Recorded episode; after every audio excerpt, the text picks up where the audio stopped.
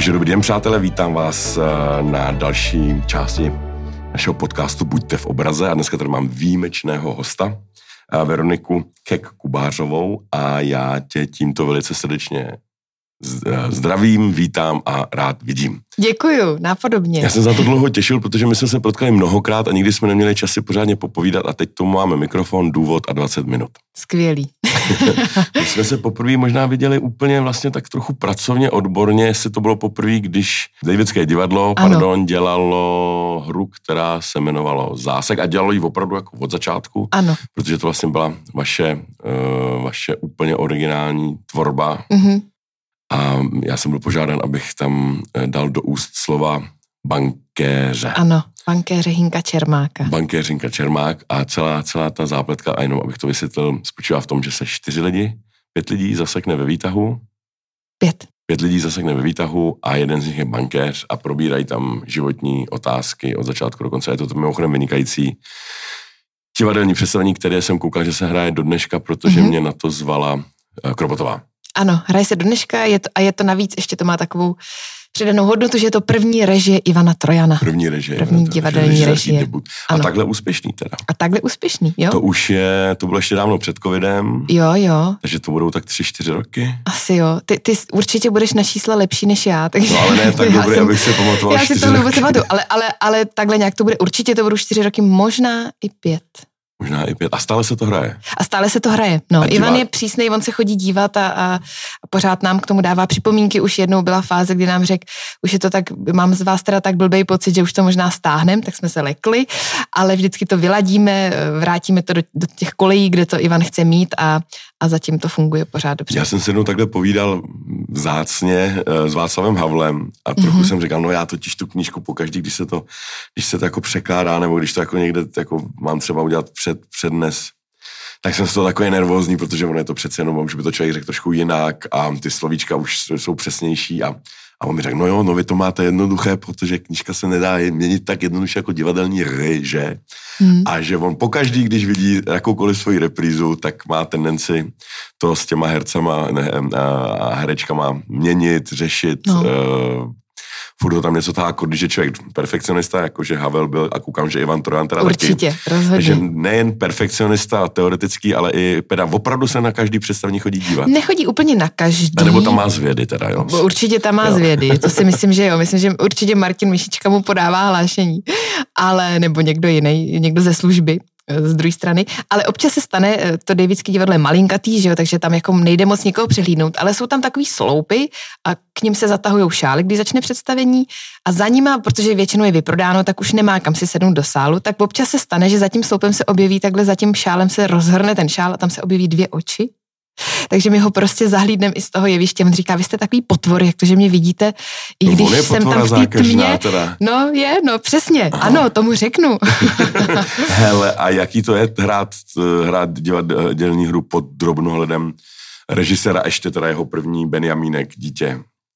No Jste jako, nervóznější. Jo, určitě. Určitě jsme a hlavně víme, že nemůžeme si tam úplně tak jako blbnout jako, no, jako normálně, ale ne, ale zase zároveň eh, ten Ivan je natolik inteligentní, že nám nastavil ty mantinely právě tak, aby jsme byli, byli schopní být svobodní a zároveň plnili to, co on po nás chce. Nějakou míru, trošku nějaký i stylizace, a protože jsme si řekli, že to je vlastně takový western, že jsme všichni takový strohý, že to jsou všechno chytrý lidi a prostě má to nějaký mantinely, v kterých se musíme pohybovat dělat, eh, tak jenom když tam je on, tak na to víc myslíme. No. Ale není to úplně, už to není takový stres. Ze, zač- ze začátku pro mě byl, protože jsem měla i z toho Ivana respekt a měla jsem pocit, že se mi nedaří úplně naplnit, co tam on po mně žádá, ale myslím, že časem už se to srovnalo, že už je to v pohodě. Jaký to je, že režisér zároveň herec? No já si myslím, že to Ještě není... tak výrazný herec jako, jako pan Trojan. No já si myslím, že to není úplně šťastný. Eh, je to těžký a myslím, že to žádá velkou míru tolerance na obou stranách, jak u nás, tak u toho režiséra, protože je to prostě jiný vztah. V tom, na tom jevišti Ivan je kolega, s kterým prostě v některých představeních se líbám, jako máme úplně posnutou tu hranici a pak najednou je v pozici toho režiséra, eh, který, který ho máme brát vážně a najednou se stopnou ty herecké forky a musí mít tu autoritu, takže je to takový trošku podle mě těžší najít tu cestu, ale zase eh, je to obohacující, protože to žádá fakt nějakou míru i moudrosti a nadhledu a odstupu, kterou jsme taky hledali, byly tam i nějaký slzy v dámský šatně a jež, tak a všechno. Ale, ale no, ale tak ten, ten normální proces. A kecáváme do toho, jako, jak, jak, jak, je herec, tak jestli to jako zahraje, jak by si představoval, že byste to měli zahrát vy.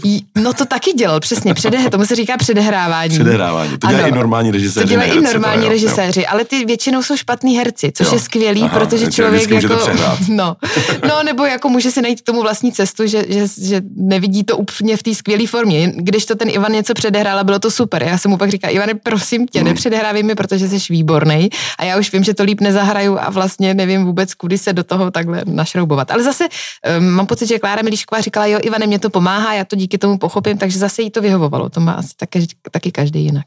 No tak to jsem rád. Bavíme se tedy spolu uh, měsíc od vypuknutí války. Uh, pochopitelně to už je dlouhá, několik uh, týdnů uplyne, než se pořád dostane k posluchači. Nicméně uh, já jakožto ekonom na to mám jistý pohled, mě zajímá pohled tvé křehké umělecké uh, můzy naslouchající duše. Eh, jak to vnímáte vy a kolegové? Jakou, jakou naději hledáte? Jak to vůbec čtete? Eh, já musím říct, že mm, jsem si prošla nebo procházím různýma fázema. Že na začátku jsem asi jako všichni byla vlastně opravdu v šoku, že že to, o čem jsme se učili, to, co mě se teda jakoby na, naštěstí netýkalo uh, nějak jako osobně, ačkoliv jsem to zažila, moje babička vyprávěla, děda vyprávěl uh, příběhy z války, tak se mě to ale netýkalo. A najednou jsem měla pocit, že se mě to týká. Byť to není první válka, jako v mém okolí války byly v průběhu mého života i jinde, ale tahle najednou se začala dotýkat i, i mě vlastně. A začala jsem se fakt strašně bát. Začala jsem mít úzkosti, e, zdálo se mi o tom, měla jsem pocit, že tam jsem, že vidím ty vojáky, prostě úplně jsem se začala vlastně psychicky z toho hroutit. A, a bylo to vlastně až tak nepříjemné, že jsem si uvědomila, že že že tohle není úplně správná cesta. Pro, pro mě jsem měla pocit vlastně, že, že, že, ať, že, že nemůžu ovlivnit, co se stane teď minimálně jako, jako já ze své pozice, pokud tam teda neodjedu vyloženě jako bojovat, což jsem měla pocit, že vzhledem ke své konstituci není úplně, k mý konstituci není úplně dobrý nápad, tak, tak jsem měla pocit, že i to poslání těch, těch nás umělců je to, že máme přinášet to světlo i v těch uh, temnějších dobách a, a že se musím prostě snažit být um, dělat si vlastně ten život šťastný v momentě, kdy to jde a samozřejmě pomáhat tak, jak to jde, všem možným, co jde, ale pomáhat jednak i těm lidem našem tady a být v pohodě na to, protože ta vlna těch lidí, kteří sem přichází, přicházet budou, ať už z Ukrajiny nebo i prchající z Ruska, bude asi velká, takže být nápomocná těm lidem tady v tom místě, kde aktuálně jsem. V, ta, v takové fázi se nacházím teď. A mě vlastně to dotlačilo i k tomu tak nějak jako filozoficky si ještě víc fakt vážit každý vteřiny toho života, protože jsem si najednou uvědomila, že vlastně fakt nevíme, já jsem se začala strašně bát toho jaderního útoku, který jsem měla pocit, že je vlastně fiktivní záležitost do té doby, no, že to opravdu není možný, jako, a najednou se to stalo jako měla jsem pocit, že už někdo má ruku na tom čudlíku a může okamžitě skončit nejenom můj, můj život, ale život jako celý té planety. A mě to vlastně já jsem, zač, mě to začalo být hrozně líto, začala jsem být hrozně vlastně rozčílená, tak nějak jako i náboženské. Říká jsem si, tohle přece nemůže být pointa toho světa, že to takhle, takhle skončí, že, že, že jsme to jako nedokázali to dobro nebo tu laskavost uh, udržet na tom světě. To je a vlastně jsem si říkala, ne, takhle to prostě nemůže skončit. A jestli to takhle skončí, tak už se to stejně nedozvím, protože už tady nebudu, ale věřím, že to prostě, věřím, že to prostě dobře dopadne. Takhle to skončit opravdu nemůže, to je jako z jakéhokoliv, je-li to trošku mírně re- orchestrovaný nebo režírovaný, um, exist, je-li existence režírovaná, nebo aspoň orchestrovaná, uh, nebo aspoň kurátorovaná, tak to takhle skončit nemůže. To je vlastně celkem hezký, hezký závěr, že to nedává žádný smysl a ne. my nejsme schopni žít bez smyslu. Ano. Já jsem v té podobné situaci byl též. Já jsem z toho měl taky špatný sny, deprese, pak jsem se rozhodl, že dva, tři dny nebudu číst eh, noviny. Ano, přesně to byl taky ten zlom u mě. Což hrozně pomohlo. Ano, rozhodně. A, a taky jsem si uvědomil, a ta moje úvaha byla podobná, hele, pojďme s nějakou nenulovou pravděpodobností žít měsíc, dva, tak jako kdyby náhodou, takže jsem se viděl s lidma, se kterými jsem se dlouho neviděl. Přesně. Když zajeli jsme si do Itálie se synem a s přítelkyní na, na dobrou večeři a za přáteli. a doufám, že se oba mílíme v tomhle v tom očekávání. A na druhou stranu se mě to vlastně filozoficky velice, velice uh, vlastně posunulo do toho, co kdyby náhodou člověk měl měsíc uh, z klasického, standardního jaksi fungování západní společnosti, tak co, co, co dělat, abych si to pak nevyčítal. A to mi přišlo i, i v tom marazmu vlastně de facto uh, optimistická, optimistická myšlenka. No, jako ještě jsem měla takový zvláštní zážitek toho, co, co teď říkáš, mě napadlo, že jsem, čím víc člověk teď dává, i jako finančně, jak posílá, co může kam, tak vlastně, jak člověk začne toužit po té harmonii, tak najednou jsem měla pocit, že můžu investovat i do sebe, že jsem, že vlastně si ty věci začaly tak harmonizovat, že fakt to, to, co člověk dává jako ven, dává vlastně i sobě a že to je takový koloběh, že se, že se vlastně rozdmíchává nějaká stojí stojatá voda. Tak to je hrozně hezký, protože mě zase u toho, co ty říkáš, napadlo, že já jsem v neděli, já jsem tak úplně bezmocný, teď jsem jako napsal články, poslal jsem po celém světě a pak jsem si řekl, že já taky stojím leda, že bych se teda s kamarádama sebral a, a šel využívat své potapické schopnosti nebo letecké eh, pilotní schopnosti do uh, ukrajinské armády, což asi nikomu nepomůže. Myslím, že bychom tam udělali víc, uh, víc ne, ne, ne, mm, jako problémů než, než radostí. Ale najednou mi v neděli volá můj kamarád, který se jmenuje opravdu Hustoles, on se jmenuje Hustoles mm-hmm. a je, je, je hustej že zrovna teda náš Gimpl, kde mimochodem Elenka Krobotová, máme mm-hmm. skupinu na Whatsappu, Aha. kterou jsem shodou okolností dal dohromady já, neorganizovaný já, který jsem nikdy nebyl předsedou třídy. A smyslem té skupiny bylo tak, hele, když se uvidíme a podívej, tady je fotka z toho a tady je fotka s ředitelkou a tak dále a tak dále. No a najednou, jak začala válka, tak píše teda Hustoles, že a jestli může, nemůžeme poslat nějaký peníze, že jezdí do Ukrajiny, že má nějaký minimus a, a, a, a vozí váleční eh, běžence, takže mu tam lidi různě posílali a, a to najednou mm, to byl taky teda krásný pocit.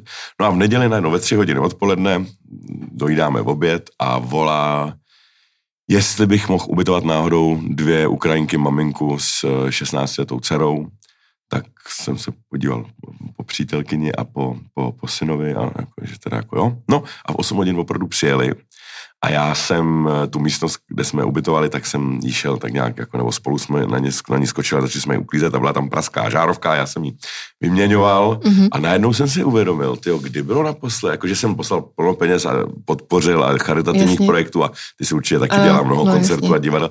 Ale jak jsem kroutil tou žárovkou, tak jsem si uvědomil, že jsem, že se vlastně jako nevybavu, že bych někdy opravdu konkrétně mejma rukama pro někoho něco udělal. Mm-hmm.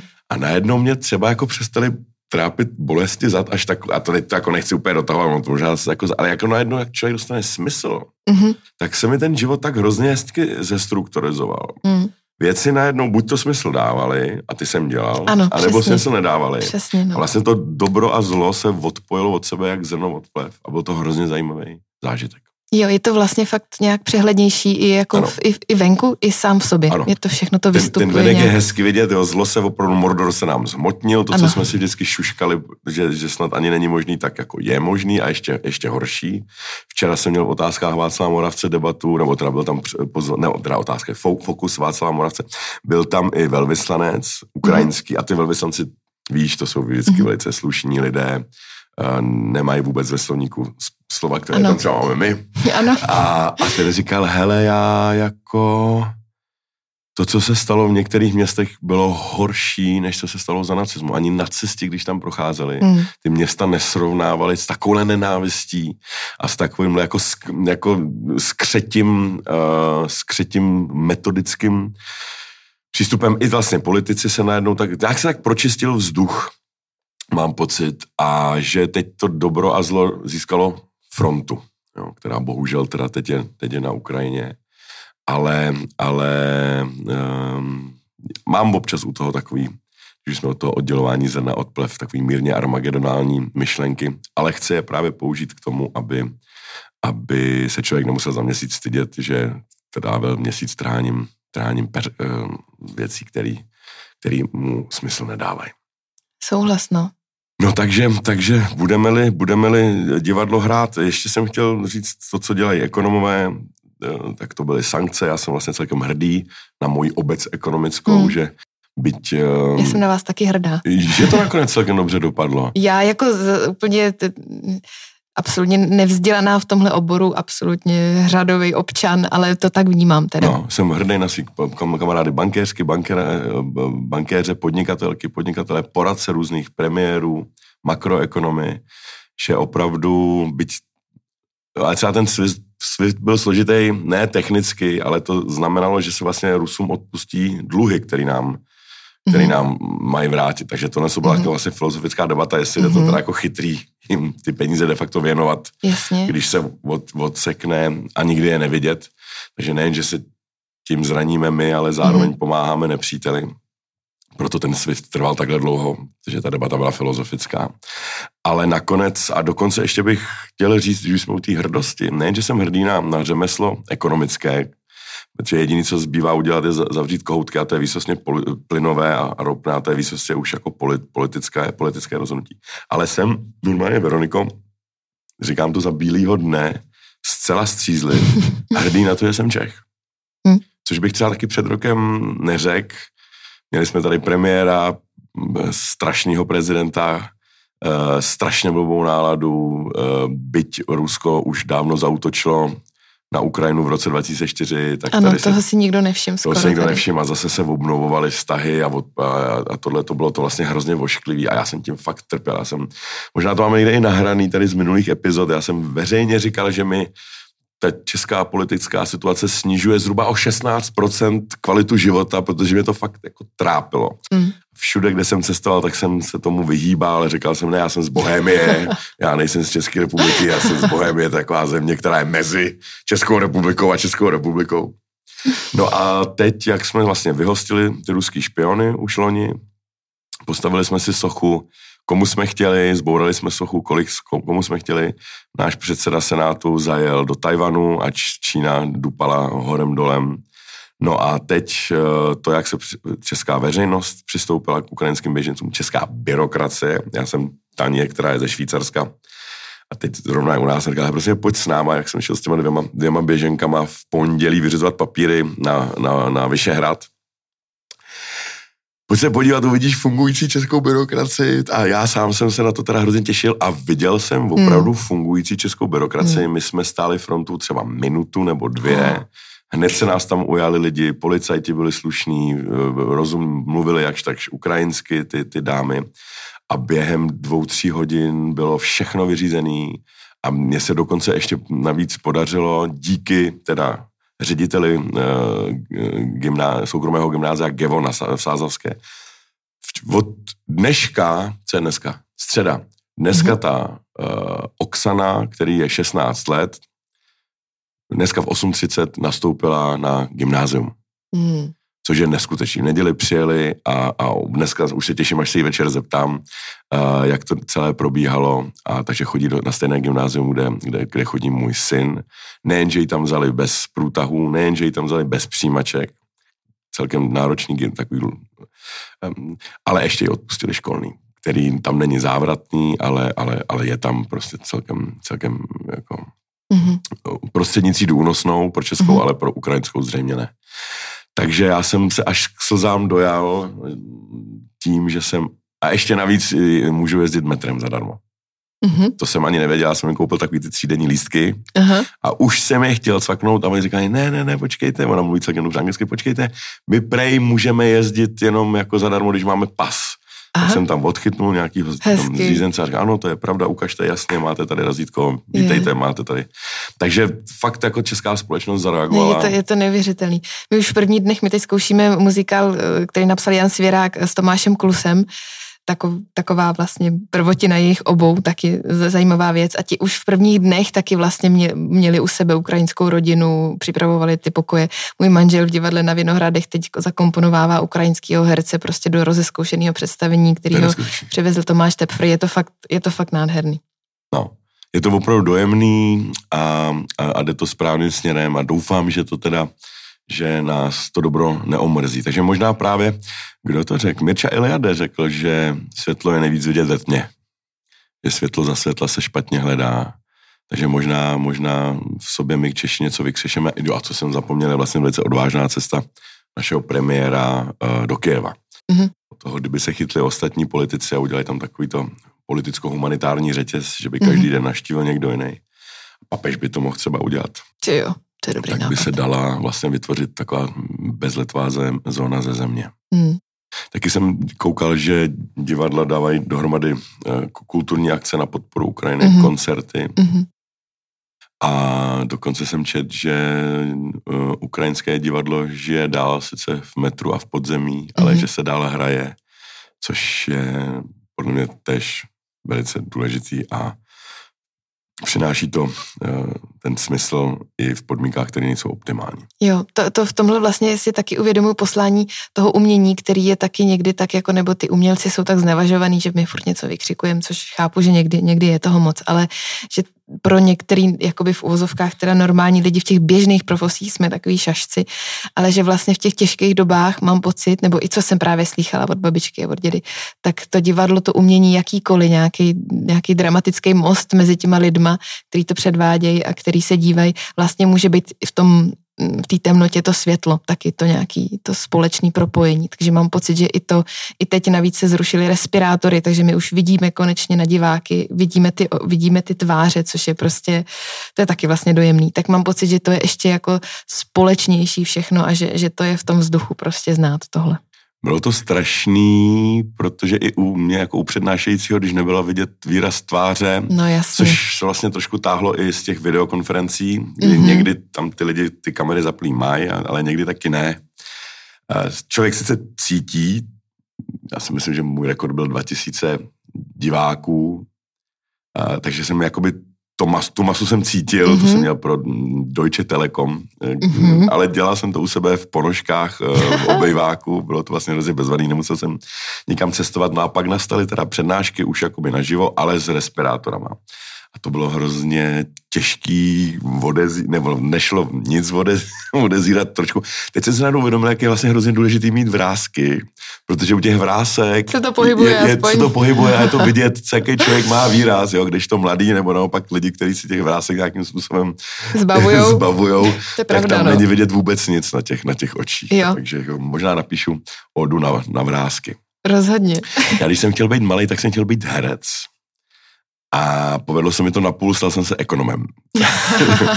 co tebe vedlo k herectví a co tě nejvíc baví? A ty jsi taky vlastně teď tanečnice, to jsme se viděli před, to muselo být taky nějaký Dva pátek. roky ty jsou. To bylo před covidem, takže, takže covidem, dva roky. Úplně těsně před covidem. Vy jste slavili zrovna s Toňou Graves konec nějaké epizody Asi jo, Stardance. jo, jo, jo, to byl nějaký, myslím si, my jsme se viděli nějak hned po prvním díle, nebo tak nějak v nějakým, v nějakým baru.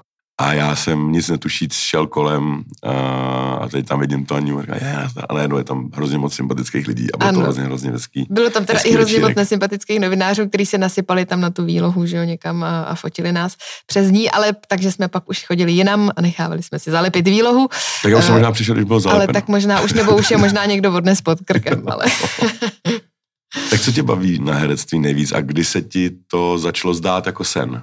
Já si, já, to je takový zvláštní, já mám prostě pocit, že jsem to fakt v sobě měla nějak úplně od malička, úplně od maličký holčičky, že jednak teda moji rodiče dělali loutkový divadlo, takže jsme pořád měli různé písničky z pohádek, sice to bylo prostřednictvím těch loutek, maňásků, marionet, ale nějakým způsobem divák tam byl přítomný. Um, a já jsem měla takový svůj pořad prostě za skříní u zrcadla, kam jsem si zalejzala taky jako s nějakýma plišákama, který jsem měla jako hosty, měla jsem s nimi nějakou talk show, jsem s nimi dělala různý rozhovory s Barbínama a tak. Takže A- moderátorka. Mo- jako právě, že tam byla nějaká moderátorka. Mě vlastně právě baví si povídat s lidma. Velice rád někdy nechám mě zastoupit, to možná by bylo Ne, ne, zajímavé. ne, vůbec, Uděláme vůbec. si karaoke, taky prohodíme si, prohodíme si noty. No, nevím, jako mě, to, mně se to vlastně líbí. Já vlastně ve svém volném čase, když, když uklízím, vařím, tak pořád poslouchám nějaký rozhovory. Jo, to já tež, ano. Eh, Rozhovory nebo i tvoje přednášky Je si opravdu, pouštím já někdy, jo, jo, jo.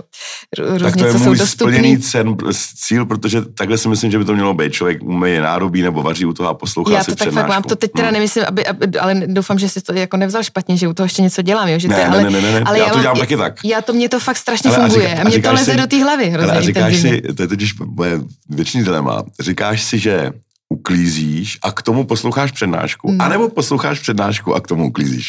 No, jako, eh, protože... Je to velký rozdíl. Je to rozdíl, je to rozdíl, ale jako mám pocit, že to, to uklízení a to uvaření a umytí nádobí je jakoby, jakoby podstatnější, jo, ale zjistila jsem, že bez toho to nemůžu dělat. No. Takže vlastně je to fakt pade na pade. No. Ale jako pro, pro mojí e, část hospodyníky a ženy v domácnosti mám pocit, že teda musím uklízet, ale pro moji duši a pro moje čerpání života a ochutnávání je to vlastně stejně důležitý, takže to je fakt asi půl na půl. No. Já jsem byl teď konc jo, byl v uvozovkách, jsem byl na teologický konf- ekonomicko-teologické konferenci uh, v, ve Švýcarsku, ale byl jsem ve skutečnosti doma, ta konference trvala dva dny, no a člověk nemůže dva dny jako sedět a poslouchat, to prostě nejde. Takže já jsem mezi tím poslal knihovnu. Mm-hmm. Jo, vždycky, když jsem potřeboval něco vrtnout, tak jsem si stlumil mikrofon. Jo, no jasně, já dávám pauzu vždycky, když mám mokrý ruce nebo no. zapínám varnou konvici, dám pauzu. Jo, a teď tak... 90% času člověk nemusí nic říkat. No a, a nejen, že jsem byl tak si obšťastněn hezkými jaksi filozoficko-teologicko-ekonomickými poznatkami mých Eh, přátel a profesorů, ale ještě jsem měl navíc za ty dva dny postavenou knihovnu. Tohle se prostě normálně ani nezdálo nám někdy, že takhle budeme moc fungovat. Jo, to je, to je fakt skvělý. Ale naspátek k tomu tvýmu dětství. Takže ty jsi si dělala moder- moderátorskou přípravu už, ano. už s maňáskama. Ano, plus samozřejmě jsem vytvářela různý divadlo, různý nějaký koncerty, jsme dělali se ségrou domácí, co já jsem chodila do dramaťáku, takže tak co jsem pochytala tam. Takže nějaká tahle jako asi exibice nebo touha něco předávat jako někam ven ze sebe eh, byla od jak živá. A když jsem se pak dozvěděla jednou na dramaťáku, že vlastně existují herecké školy, tak jsem si říkala, je, to by bylo fajn. Ale měla jsem pocit, že se mě to netýká, že to není možný, že prostě holka z Rakovníka, z rodiny, která to divadlo dělá, ale na amatérský úrovni, takže ty lidi, který vidím v té televizi nebo na tom divadle, že jsou nějaký vyvolený, že to jsou prostě jiný lidi, že za to buď zaplatili, nebo že se prostě k tomu nějak dostali jinak. No ale tak jsem si jako říkala vlastně, že by to bylo fajn to aspoň zkusit. A měla jsem hr, jako velkou touhu se dostat aspoň do druhého kola na té konzervatoři, abych si jako potvrdila, že, že nějaký zárodek něčeho tam je, že bych vlastně se toho mohla takhle dotýkat. No a dostala jsem se, což vyšokovalo mě i moje rodiče, táta se opil, máma se zhroutila, uh, protože to znamenalo pustit prostě 15 letou absolutně nesamostatnou bytost z rakovníka. Ještě mezi herce? Do Prahy mezi herce, mm. takže to bylo, budeš kouřit, budeš pít, všechno prostě prostě eh, začneš fetovat a vše, prostě všechny tyhle hrozný představy. Kouřit jsem nezačala nikdy, to mě nikdy nevonělo, nechutnalo, ale nic, no tak samozřejmě, že jsme pařili, ale, ale nějak jsem to jako přežila a byl to, myslím, důležitý krok, já si myslím, já jsem, tak, já jsem byla opravdu velký takzvaný maminčák, držela jsem se doma tak jako opatrně a bez tohohle kroku do té Prahy na ten Inter kde jsem byla eh, pět dní v týdnu, bych to podle mě už pak neodešla, byla bych tam doteď asi, takže. A to zrcadlo si používala funkčně, nebo, nebo já jsem teď jako dítě, když to o tom mluvíš, tak já jsem si zase představoval to, mm-hmm. A vlastně jsem si říkal, že není žádný způsob, jak to vyvrátit, což není, že za zrcadlem existuje paralelní zrcadlová realita a že tam existuje Tomáš, který je teda jako naopak a že to zrcadlo ve skutečnosti ani není pevný, že to je jenom, mm-hmm. ale jak já jako šáhnu a on šáhne stejnou silou, už tenkrát mi došel druhý Newtonův zákon, je to druhý Newtonův akce, reakce, jo, že já když na to zrcadlo šáhnu, tak on, ten antitomáš na něj taky šáhne, takže mně se to jeví jako hladká, tvrdá plocha. A často jsem se tím jako dítě bavil, že jsem zkoušel toho druhého Tomáše překvapit něčím, ne, co on neudělá, mm-hmm. takže jsem a taky jsem si často představoval uh, to, že hraju takový nekonečný seriál. Mm-hmm. Dneska to známe z Truman Show nebo konec konců z reality show, ale tenkrát to ještě nebylo. Já jsem vyrůstal ve Finsku a moje životní imperativ, můj životní imperativ byl, aby se divák nenudil. Takže vždycky, když jsem měl nějakou životní bifurkaci, kdy jsem se mohl rozhodnout mezi mm-hmm. tak jsem vždycky bral tu, která by byla zajímavější. Mm-hmm. To je pravidlo, kterého se držím mm-hmm. do dneška. Mm-hmm. Takže, takže koukám, že jsme oba měli hraní Uh, takže ty jsi si nehrála na herečku, a ty jsi si hrála na moderátor, vidíš to tak? Asi jo, na moderátor. Tak, tak jsme se to no. prohodili, takhle jo, vlastně. No, jo. Dětský nůžky. Ono to hraní je často podceňované, jak jsi říkala, že se na, na, na herce lidi dívají tak trošku, jako že to je něco zbytného. Ale já jsem tuhle nad tím přemýšlel, že hra je třeba jako na piano, jo? to je taky hra. Mm-hmm. Uh, nebo fotbalová hra a že to hraní vlastně v původní řecký, eh, v starozák, nebo teda v antické řečtině, herec byl eh, stejný slovo jako pro pokrytce, ale bez toho negativního kontextu, mm-hmm. protože ten herec vlastně hraje, já to často používám na svých přednáškách, když jdete na Romeo a Julie, tak a, a to hra je dobře udělaná, tak vy na chvíli je to tak, já to říkám out of body experience, je to mm-hmm. vlastně kolektivní meditace, mm-hmm. že vy přece velice dobře víte, jako divák, takhle, že vlastně největší roli v tom divadle hraje divák. Protože divák hraje co? No hraje, že tam není. Mm-hmm. A když je ta hra, a když je ta hra dobře zahraná, a iluze je dokonalá, tak já tam opravdu, já nejsem Tomáš Sedláček sedící v druhé řadě, Jasně. 16.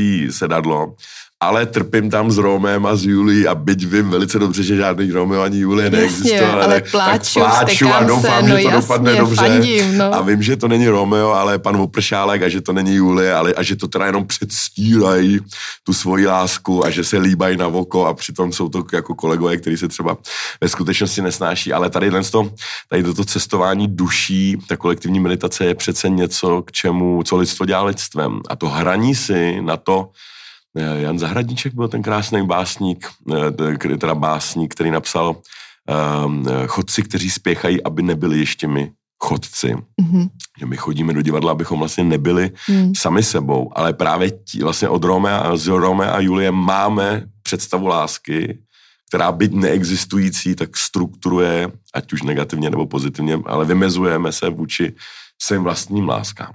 Jo, tak je to, pochází to z rituálu, to divadlo, že to je tak prapůvodní věc, vlastně to znázorňování těch situací, těch emocí, to zrcadlení, vlastně zase je tam to zrcadlo, že jo, jako uh, společnosti, sám sebe, tak uh, je to strašně důležitý. No. Jsme tvorové a tvoříme, no. Jsme tvorové a, a hrajeme si.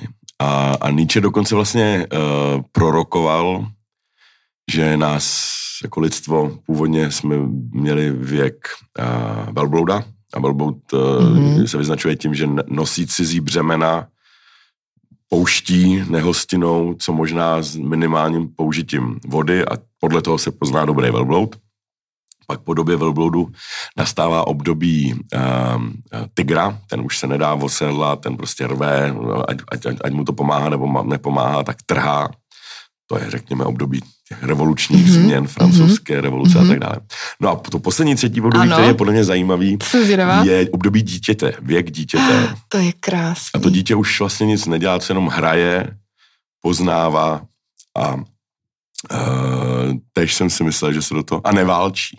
Mm. Že jsem měl mnoho let s takovou idealistickou představu, že už jsme v tom věku dítěte a že se vlastně žijeme ve virtuálních světech, eh, jakým je třeba internet a já tomu říkám New Republic of Internet, takže republika, kam se všichni stěhová, stěhujeme.